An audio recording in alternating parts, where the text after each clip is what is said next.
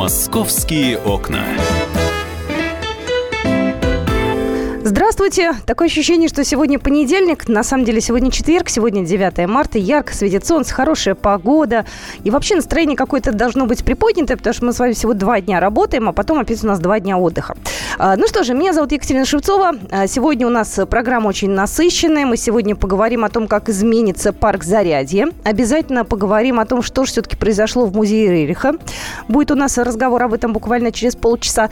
Ну, начнем, наверное, с погоды. Это самое приятное, а, что сегодня вот с утра москвичи могут наблюдать в окно. Это яркое солнце, это плюсовая температура. А вот надолго ли, это узнаем через секунду нашего эксперта.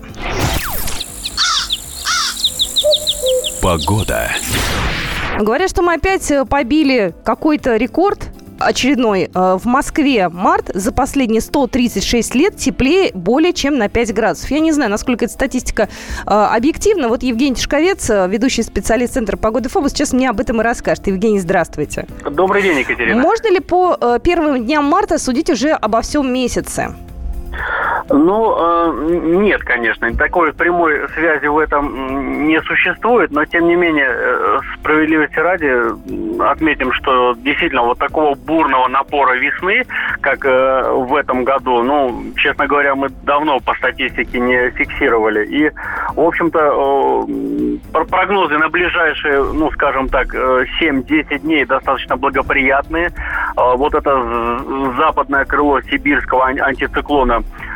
будет в основном э, определять достаточно такой погожий характер э, метеорологических условий. В основном это облака, чередующиеся с солнцем, почти что без осадков. Ну, может быть, на выходных где-то какие-то отдельные могут быть высыпания в виде дождя. Ну, ночью, может быть, даже и в перемешку с небольшим мокрым снегом. Но в целом, в целом погода достаточно весенняя будет в ближайшую десятидневку. Ночами, да, как и положено в марте, это слабые около нулевые температуры со слабыми заморозками, возможно. Ну и днем э, столбики термометра будут подниматься в среднем от 4 э, до 9, ну и может быть даже 5, 10, 6, 11 вот с небольшими вариациями. То есть, в принципе, это, это для марта очень высокий температурный фон, где-то на 5-6 градусов теплее, чем положено. Ну так это приятно. И снег, значит, растает в течение пары недель, э, я предположу, если у нас такая температура и будет сохраняться. Ну а потом он выпадет или нет? Знаете, я очень люблю смотреть э, на такие долгосрочные прогнозы. Вот я на одном портале нашла прогноз в Москве на месяц. Очень я это дело люблю. И вы знаете, до конца марта здесь плюс 8-11 сказать, ярко светит солнце, и до конца, вот опять же, до 30, э, какого там, 1 марта, у нас есть 31 марта, не знаю. В общем, до конца марта у нас погода положительная. Это вообще, э, на это стоит обращать внимание или нет? Нет, нет, э, этому доверять особо не стоит, потому что, ну, такие хорошие оправданность прогнозы имеют это, как правило, ну, 7, ну, 7 суток это доверительный такой интервал. Все, что на, на месяц, вы знаете, ну, ситуацию, мы ведь не, не зря каждое утро уточняем прогнозы даже на день, поэтому такого рода прогнозам доверять нельзя, ну и нужно помнить, что все-таки весной, в марте и в апреле даже бывают э, такие традиционные возвраты холодов. К этому нужно быть психологически готовым. Но пока на горизонте признаков так, таких мы не наблюдаем. Ну и слава богу, что у нас сейчас все хорошо, что у нас э, солнце светит, снег тает. Грязновато, конечно, но потерпим. Главное, чтобы потом наступила уже полноценная весна с э, цветами, с почками лопнувшими. Спасибо большое. Евгений Тишковец был у нас на связи, ведущий специалист Центра погоды ФОБОС. Ну что, продолжаем. Я э, хочу сказать, что про цветы, про почки, про первоцветы мы обязательно поговорим э, с Андреем Владимировичем Тумановым, который у нас в студии появится в субботу в 10 часов утра в рамках программы «Моя дача». Потому что природа, может быть, где-то даже обманывается. Все-таки для нее не очень типично такое резкое потепление в первых числах марта. Вот, и вот эти вопросы, э, касаемые цветов, э, лютиков, все это я буду задавать Андрею Владимировичу Туманову. Ну и я, с вашего позволения, перейду уже к другим новостям. Давайте посмотрим, что происходит на московских улицах. На 3 балла всего загруженность дорог мы оцениваем. Хотя вот по моим личным ощущениям машин сегодня много. Но, может быть, это мне так показалось. Я выезжала чуть раньше, конечно, около э, 8.30. Но вот на данный момент есть все-таки пробки, которые ведут в центр Москвы. Это у нас Варшавка многострадальная в центр стоит от Сумской улицы до Балаклавского проспекта. Пробка на Волгоградке в центр от МКАД до Ташкентской улицы. И затор на Ленинградском проспекте. Опять же, в центр от улицы Серегина до Ленинградского проспекта. И есть у нас это заторы на МКАД. Он один всего лишь на внешней стороне от Новорязанки до улицы Николая Старостина. И, кстати, вот та пробка, которая сегодня скопилась на МКАД, она была очень большая. Она была от э, Э, от э, Капотни где-то до Профсоюзной улицы на много-много километров. Вот ее, слава богу, этой пробки уже не наблюдается, поэтому можно, в принципе, спокойно себе на работу ехать. Э, придется постоять только на третьем кольце. На внутренней стороне есть пробка, на внутренней стороне, уже сказала, от первого Вышеславцева переулка до проспекта Мира. На внутренней же стороне от Беговой аллеи до Новосущевской улицы и традиционный затор от Велозаводской до Ленинской Слободы. Кстати, не понимаю я, что там чинят на третьем транспортном кольце. Что там опять у нас перекопали. Это если мы посмотрим, соответственно, это будет не внутренняя сторона, а внешняя противоположная, соответственно, от Велозаводской, да, то есть там в районе Варшавки тире а, съезда уже туда к ЗИЛу, там постоянно что-то раскопано. Я не знаю, что там ищут, какой очередной клад, но из-за этого там всегда большие пробки. Московские окна. Ну что ж, давайте о хорошем. А, Все-таки день сегодня действительно очень приятный. А, в столице будут отмечать день рождения писателя Корнея Чуковского. Это официальная информация. А, она размещена на официальном портале мэра и правительства Москвы. 135 лет со дня рождения великого детского писателя. Вот 1 апреля именно э, для того, чтобы люди вспомнили про Корнея Чуковского, установят фотостену с главным героем его произведения. «Мой Дадыр», «Крокодил из одноименной сказки», «Крокодил Козел Михайлович будет одет в фиолетовое пальто и шляпу, будет муха-цокотуха. А, в общем-то, будет, я так понимаю, некий, а, ну, квест не квест, но фотографии, которые будут сделаны у стены, а, присылать будут э, посетителям по электронной почте. Может быть, что-то еще интересненькое с этим делом организуют. Вот. Э, к тому же, в честь годовщины со дня рождения писателя в парке на Поклонной горе организует, извините, фотосушку. А, для этого на детской площадке натянут несколько веревок и с помощью прищепок повесить более 50 снимков э, иллюстраций сказок Чуковского. Главное, чтобы была хорошая погода, чтобы вся эта красота не намокла. А, вот. Э, ну, кстати, не только в э, парке на Поклонной горе будет отмечать день рождения Чуковского, еще и в Перовском парке будут читать отрывки из сказок Чуковского. Будет, я так понимаю, мероприятие и в центре города, и в парке имени Боровика. Там будет, кстати, впервые литературный час для детей начнется 1 апреля в полдень. Сотрудники будут читать сказки. Вот, ну и отдельную, я так понимаю, программу подготовили библиотеки столичные. Но об этом, я думаю, более подробно расскажет Оксана Фомина. Она у нас завтра уже придет с большой афишей. Вот, опять же, напоминаю, сегодня не понедельник, сегодня четверг. Соответственно, завтра в пятницу будет афиша. И Оксана расскажет о том, что интересного подготовили для москвичей на эти выходные. А, потому что 8 марта у нас уже прошло, все 8 мартские мероприятия закончились, но, тем не менее, Москва живет, Москва гуляет, и много всего интересного тоже будет. «Московские окна». Какие у нас а, еще новости? А, вот мы ждем сегодня полицейских в студии, но у нас сегодня будет немного другая тема. А, я просто э, хотела два слова сказать. В центре сегодня задержали пьяного угонщика без прав. На, Садовом кольце задержали пьяного водителя, который управлял угнанным автомобилем. Вот, э, как выяснилось, он скрылся на нем с места аварии, который совершил на другой угнанной машине. Автомобиль Ford Focus остановили сотрудники ДПС, документов не оказалось, запах алкоголя присутствовал. Вот, машину только-только в угон объявили, водитель э, пытался скрыться, его тут же задержали. Ну и начали все это дело расследовать. Вот. Ну и достаточно быстро узнали о том, что он э, угнал автомобиль в Московской области двумя часами ранее, потом э, попал в аварию. Вот. Человек пострадал, там пострадавший госпитализирован, а вот виновник скрылся, угнав другой автомобиль. Вот. Говорят, что он уже не первый раз попадается, вот, и в нетрезвом виде, и, в общем-то, проблем у него с законом много. В общем, я предполагаю, что ему теперь грозит статья, вот, наказание, вернее, статья-то уже ему вменяется. Так что, думаю, он получит по полной программе. А полицейские к нам сегодня придут э, по другой теме. Мы сегодня поговорим о том, как уберечь несовершеннолетнего от совершения преступлений и вообще какие у нас правонарушения несовершеннолетние совершают. Так что это очень важная тема. Э, предлагаю родителям э, поучаствовать в нашем разговоре. Ну и всех неравнодушных тоже. Так, ну что, э, мы через пару минут позвоним э, нашей коллеге. У нас Светлана Волкова будет. Узнаем, как изменится парк Зарядье и в какое время это все будет. «Московские окна».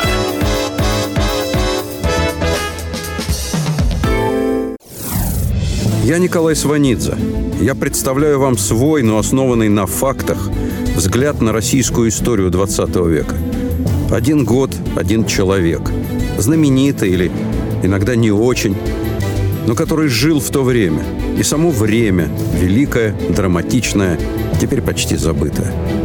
Документальный сериал «Исторические хроники» с Николаем Сванидзе. Слушайте каждую среду в 22.05 на радио «Комсомольская правда».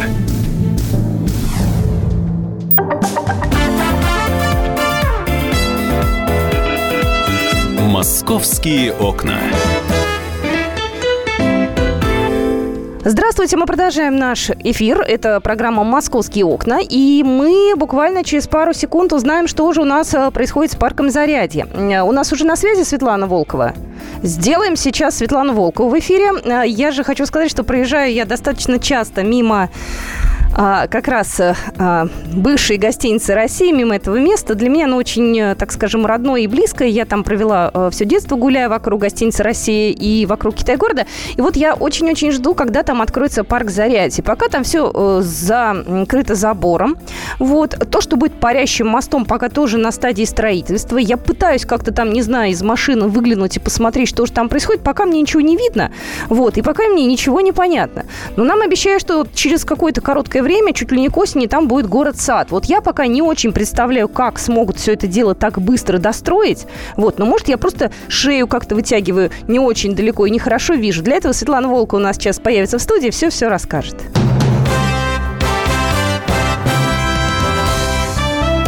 События сезона. Света, здравствуй.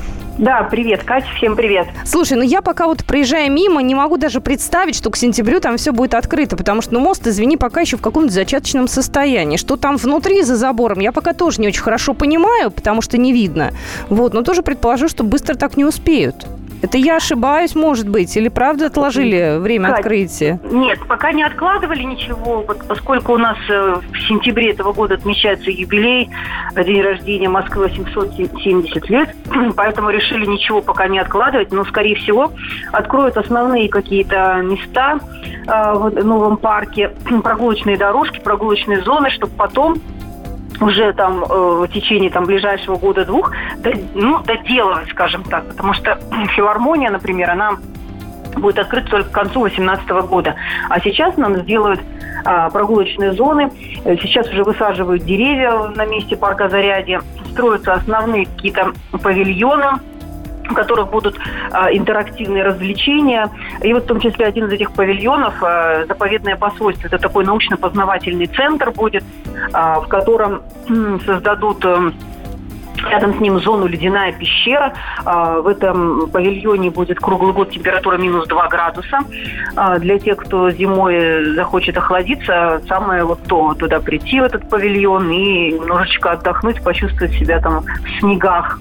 А, основная экспозиция в этом павильоне будет эм, Арктика. А, сам основной э, комплекс заповедного посольства – это в основном будут лекции, а, мастер-классы, интересные какие-то познавательные фильмы. Можно будет прийти, просто там даже посидеть. Там будет э, такая зона отдыха красивая. В ее центре такой сад э, вечно зеленых растений. Он будет красиво оформлен в виде э, такой, как, как, как трубы, угу. конуса под стеклянной крышей и вокруг будут деревянные решетки, но вот по ним, собственно, будет виться вот эта вся растительность. Боже мой, обещают, я... Да, обещают что-то феерическое. Слушай, подожди, феерическое откроют когда? К Дню города? Это к сентябрю, что ли, получается? Ну, получается, да. Сейчас уже по, по заповедному посольству, например, по научно-познавательному вот этому центру уже проект утвержден. А картинки, как это будет выглядеть, э, можно взглянуть, даже посмотреть вот на нашем сайте kp.ru. А, в газете у нас почитать «Комсомольская правда». А, собственно, там уже сейчас все строится и все настраивается, и инженерная начинка, и э, вот эти растения заводятся. Э, все это нам обещают, ну вот уже да, до конца этого года, что мы все увидим и сможем уже туда попасть, вот в эти места. Но там еще надо сказать, что будут очень интересные такие интерактивные обучающие мастер-классы. Можно будет э, а, узнать, э, какие э, растения в Москве в основном произрастают, а, как их искусственно можно вырастить. Для этого даже вот позволят зрителям быть ну, непосредственно как бы учеными, почувствовать себя учеными, а, позволит вырастить э, растения в пробирке, инвитро. Вот эта технология. А, можно будет прийти а, в, с помощью гидропоники. Это когда без почвы, а просто на воздухе и на каких-то там питательных растворах э, высаживается растение вот в этой пробирке. И через некоторое время вернуться и получить нести с собой домой вот то, что вы там вырастите из маленького какого-нибудь семечка или росточка. А, можно будет не просто какие-то экзотические там цветы, например, а можно даже будет картошку попробовать. Вот даже такое банальное вещь для наших дач полезную, картошку. Вот даже это дадут вам там вырастить на гидропонике вот с помощью технологии в пробирке. Боже ну, мой, а как туда попасть? Это бесплатно будет, платно? А, ну вот а, сейчас пока неизвестно, сколько это будет стоить, но то, что будут билеты продавать, это уже совершенно точно, это уже понятно. А будут какие-то абонементы, которые можно будет купить сразу на какое-то определенное время на несколько уроков и ходить туда просто на занятия, как в школу. А, если кому-то это интересно, это могут быть и взрослые, и дети, а, и специалисты даже могут какие-то, которым нужно по работе, да, что-то узнать вот по разведению растений. И, может быть, просто даже эм, там, пенсионеры, которым просто интересно. Но, скорее всего, для льготников, наверное, какие-то все-таки скидки будут э, для детей, вот для пенсионеров. Э, по всей видимости, будут какие-то ну, более дешевые абонементы и билеты. Ну, слушай, я жду, конечно. Единственное, что меня все-таки сроки смущают. Ты же извини. Свет, ну, Коля, мы до тебя дозвонились. Э, ты же у нас достаточно плотно общаешься с Департаментом строительства Москвы, правильно? Да, да. Скажи мне, пожалуйста, общественность у нас уже, знаешь, даже не верит в то, что наши три станции метро будут открыты. Нет ли у тебя какой-то другой информации, когда будут открыты три станции Раменки, а, Мичуринский проспект э, и, соответственно, Минская? Кать, но сейчас вот э, даже сложно еще раз, еще раз об этом говорить, потому что мы обсуждаем эту тему с э, конца прошлого года, и все никак э, не решится вот это э, открытие, да, не состоится. Дата, дат никто не называет. Но вот сейчас пока предварительно, что станции будут открыты до конца марта. Я вот э, надеюсь уже все-таки, что это окончательно. Слушай, ну я просто, знаешь, я очень надеюсь на то, что те люди, которые виноваты в том, что сроки сдачи все-таки все были сорваны, они понесут ответственность. Потому что у нас впереди, извини, столько всего. Я так посмотрела, у нас э, планы какие строительства московского метро на ближайшие несколько лет. То если так и будут, извините, э, сроки срывать, то мы ничего никогда не построим. Ну, я думаю, что они уже понесли наказание, потому что это фирма-подрядчик, которая обещала открыть еще в декабре прошлого года, перед Новым годом станции. С ней уже а, разорван контракт, и она больше не будет э, заниматься строительством метро в Москве, как сказали в мэрии. А, теперь уже будут искать новых, более надежных подрядчиков, надежных строителей. А, ну, вот, э, по всей видимости, кого-то нашли, кто сейчас достраивает, изо всех сил пытается до конца марта открыть вот эту вот подвисшую часть Э, вот, вот эти три станции, Раменки, Ломоносовский проспект, вот, ну, просто уже все ждут. И я все-таки надеюсь, что вот в марте мы прокатимся уже. И, знаешь, вот я тоже надеюсь. Спасибо большое. Светлана Волкова у нас была только что в студии, поговорили о разном. Но, опять же, около станции метро Ломоносовский проспект уже посадили елку. Такую красивую, знаете, пушистую. И почему-то местные жители восприняли это как сигнал к скорейшему открытию метро. Но если уже и елку посадили, то уже, ребят, ну давайте когда-нибудь. Ну, в любом случае, мы, э, как только что-то узнаем, вы об этом, соответственно, узнаете первыми. Если кто-то думает, что мы скрываем какую-то информацию, ребят, мы точно так же, как и вы, садимся в метро, мы точно так же, ну, по крайней мере, я езжу по московским улицам на автомобиле, и меня точно так же все эти проблемы беспокоят. «Московские окна». Ну что, Мосгордума у нас эм, озадачена все-таки вопросом, э, как же наказывать нам зацеперов. На данный момент поступило еще одно предложение. Мосгордума будет рассматривать его, опять же, в ближайшее время введение общественных работ для зацеперов в качестве меры наказания. Вот об этом заявил председатель Мосгордумы Алексей Шапошников. Я его процитирую. В Мосгордуме готовы рассмотреть предложение москвичей наказывать зацеперов общественными работами в качестве меры ответственности за незаконное передвижение снаружи вагона, создающее угрозу жизни и здоровья, а также безопасности безопасности на транспорте в целом. Это было э, голосование на портале «Активный гражданин». Там отвечали участники опроса на вопрос о штрафах за зацепинг и могли предложить свои варианты решения данной проблемы. Вот такое вот э, предложение было выдвинуто. Отправить э, людей на общественные работы. И, может быть, это будет одной из мер Потому что на данный момент, это, конечно, смешно. Штраф составляет, извините, 100 рублей, повторное нарушение штраф до 5000 рублей, либо арест на 15 суток. Ну и то, и другое для зацеперов, мягко скажем, абсолютно не болезненная мера. Им все равно, и, в общем-то, надо, конечно, ужесточать. Вот. Но в любом случае, если э, будет действительно ужесточение, то зацеперам в Москве и в Питере будет э, штраф грозить уже до 4000 рублей. Вот в регионах до 2,5. Э, ну и пока вот сейчас это на стадии обсуждения. Вот, то есть в любом случае законопроект будет передан в Госдуму, он каким-то образом будет сформирован, потом будет Госдума уже решать. Ну, а дальше мы посмотрим, что будет э, по факту. Вот. Ну, на самом деле, надо, конечно, с этим наводить уже порядок. Ладно, зима, но сейчас начнется весна и лето, и зацеперы будут кататься просто туда-сюда обратно. Э, кто-то экономит, кто-то просто ищет острых ощущений. У нас Александр Агаза достаточно плотно этой темой занимался. Думаю, что мы с ним обязательно к ней вернемся, может быть, на следующей неделе. А Александр появится у нас в студии буквально через полчаса, когда к нам придут полицейские, для того, чтобы уже обсудить другие вопросы. Ну и давайте перейдем уже к другой теме. В Москве были обыски в музее Рериха. Люди пытались э, противостоять этому, как они говорят, беззаконию. Что там произошло, почему были масштабные обыски, узнаете через две минуты. «Московские окна».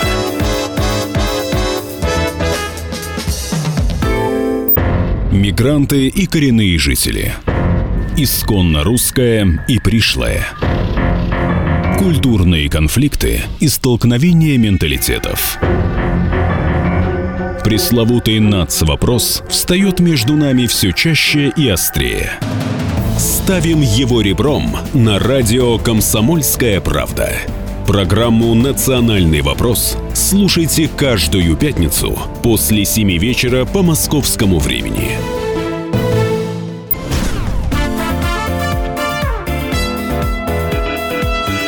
«Московские окна». Итак, мы продолжаем нашу программу. Меня зовут Екатерина Шевцова. Ко мне присоединится буквально через две минуты э, Павел Клоков, корреспондент московского отдела. И речь пойдет э, о том, что в Международном центре Рериха в Москве э, буквально два дня назад начали проводить обыски. Ну, как только эта информация поступила, она, конечно, вызывала огромное количество вопросов. Да? Почему музей Рериха? Откуда обыски? Какое дело о мошенничестве? Причем музей картины и искусства, и мошенничество, и, соответственно, бывший председатель правления Мастербанка Борис Булочник. Э, естественно, сотрудники музея тоже были э, в крайнем недоумении, даже в возмущении. Я видела, как э, оттуда забирали картины да, из музея, и пытались люди встать и не выпустить эти автомобили, но у них это совсем совсем не получилось. Вот, но в любом случае вызывает вопросы, да, что там произошло. А у нас на связи Павел Клоков, корреспондент московского отдела. Паш, здравствуй. Да, Катя, привет. Что там случилось? Скажи мне, пожалуйста, при чем музей? Ну да, действительно, начались массовые обыски. Началось это 7 марта утром. И, значит, все 7 марта и до утра 8 марта э, проводились обыски. Изъяли э, сотрудники МВД 45 картин и 149 рисунков. А связано это напрямую с деятельностью э, Бориса Булочника, как мы сказали, бывшего банкира, экс-председателя Мастербанка, который лопнул в 2013 году. Да, и он находится и... в розыске, насколько я знаю, Он находится, да, в международном розыске, и сотрудники э, полиции даже не скрывают, что это связано с деятельностью булочника. В свое время он понабрал кредитов угу. а, и не отдал их, соответственно. То есть его банк просто не смог выполнить денежных обязательств. После чего лицензию банка отобрали, а сам булочник скрылся за границу. А, говорили, что он был в Израиле одно время, сейчас говорят, что он на Украине, но точно, конечно, неизвестно. И получается так, что страдает музей, потому что Борис Булочник в свое время подарил центру Рерихов а, несколько картин. Точно не могу сказать сколько, ну, около десятка, по-моему. э, произведения, значит, искусства, да, они очень были рады. Угу. Он помогал музею в течение 20 лет, начиная еще с 90-го года, то есть еще Советский Союз был, и по 2010 год.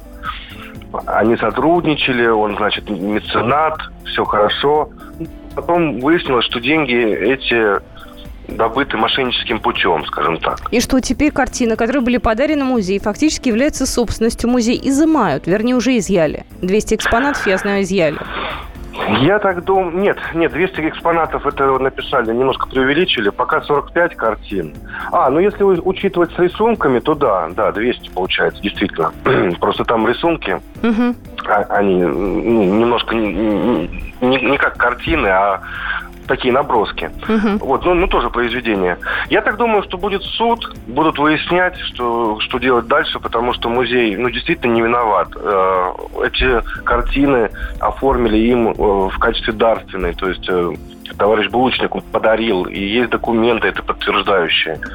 То есть, наверное, будут решить в суде это дело. Ну, я предположу, что будут решать через суд, потому что там слишком много пока таких вот больных точек. Я знаю, что и даже сейчас идут обыски по-прежнему э, в Международном центре Рериха, и я знаю, что э, там сейчас ОМОН находится, сотрудники музея ждут окончания следственных действий. У ворот их туда не пускают, насколько я понимаю, на работу. Вообще через полчаса в 12 часов там планировали провести пресс-конференцию. И наш корреспондент э, от московского отдела туда поехала. Э, вчера, вчера я там был после э, обеда, уже ближе к вечеру. Центр работал, музей был открыт. Э, как я уже сказал, сотрудники полиции уехали утром 8 марта. Они всю ночь там, значит, проводили обыски, всю ночь работали. Угу. Ну, вчера музей работал. Ну, с пустыми местами на стенах. Ну, то есть вот идет одна картина, вторая, вместо третьей просто висят веревки. То есть ее сняли и увезли. Ну и слышали сотрудники музея а, от, а, от полицейских, что те действительно собираются снова приехать, и массовые выпуски будут продолжаться. Что они, Музей... собственно говоря, сделали сегодня? Да, музей будет страдать, я так думаю, спасибо. дальше, пока не разберутся. Да, спасибо тебе большое. Павел Клоков был только что у нас в эфире, а с нашей коллегой, которая на пресс-конференции присутствует, мы попробуем связаться где-то в половине, наверное, первого, когда уже все закончится. Вот, но, э, тем не менее, центр э, Рерихов, э, в, центр Рерихов в прошлом году оказался в центре скандала. Сотрудников тогда заподозрили в пропаганде оккультизма. А сейчас мало того, что проверяют те, так скажем, предметы искусства, которые связаны с булочником, еще и, оказывается, появились большие претензии к содержанию старинной усадьбы Лопухиных. Это памятник 17 века. Его арендует, арендует центр Рерихов. И, как говорят некоторые эксперты, именно они, сотрудники, да и сам центр довел вот это самое здание до, так скажем, такого печального, достаточно аварийного состояния. Вот. Кстати, важный момент. Музей восстанавливался за счет счет пожертвований. Вот. Это тоже, в принципе, такой, я думаю, не лишний момент. А на данный момент э, мы можем сказать, что проводилось еще в прошлом году 12 проверок, и говорят, что они достаточно часто там проходят, и связаны они, естественно, с крупнейшей коллекцией работ семи Рерихов в мире, которые находятся в музее. Так что давайте дождемся полудня и узнаем все подробности, которые наверняка сегодня после пресс-конференции появятся. «Московские окна». Мы продолжаем нашу программу, а, и хочется все-таки э, закончить сегодняшний наш, э, ну, первый час программы «Московские окна» все-таки на какой-нибудь э, хорошей ноте. Но давайте я скажу про то, что акция «Библионочь» пройдет в Москве с 22 на 23 апреля. А, практически все крупные будут библиотеки работать до 6 утра. Это вам, извините, не с 8 до 11. Это прям всю ночь. Ну, конечно же, кто-то скажет, зачем туда идти, да кто считает книги в библиотеке, да, но сейчас библиотеки превратились в крупные центры досуговые, куда люди просто приходят провести время. Вот, они, правда, бывают все разные, но то, что у нас будет такое мероприятие, это здорово. Ну что же, в следующем часе мы поговорим с вами о правонарушениях, которые совершаются несовершеннолетними, поэтому будьте с нами и не пропадайте. «Московские окна».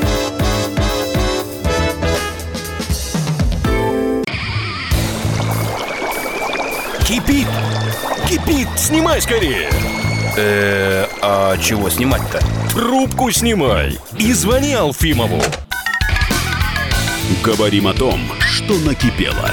В паровом котле Валентина Алфимова. Слушайте и звоните с 6 вечера по будням, кроме среды.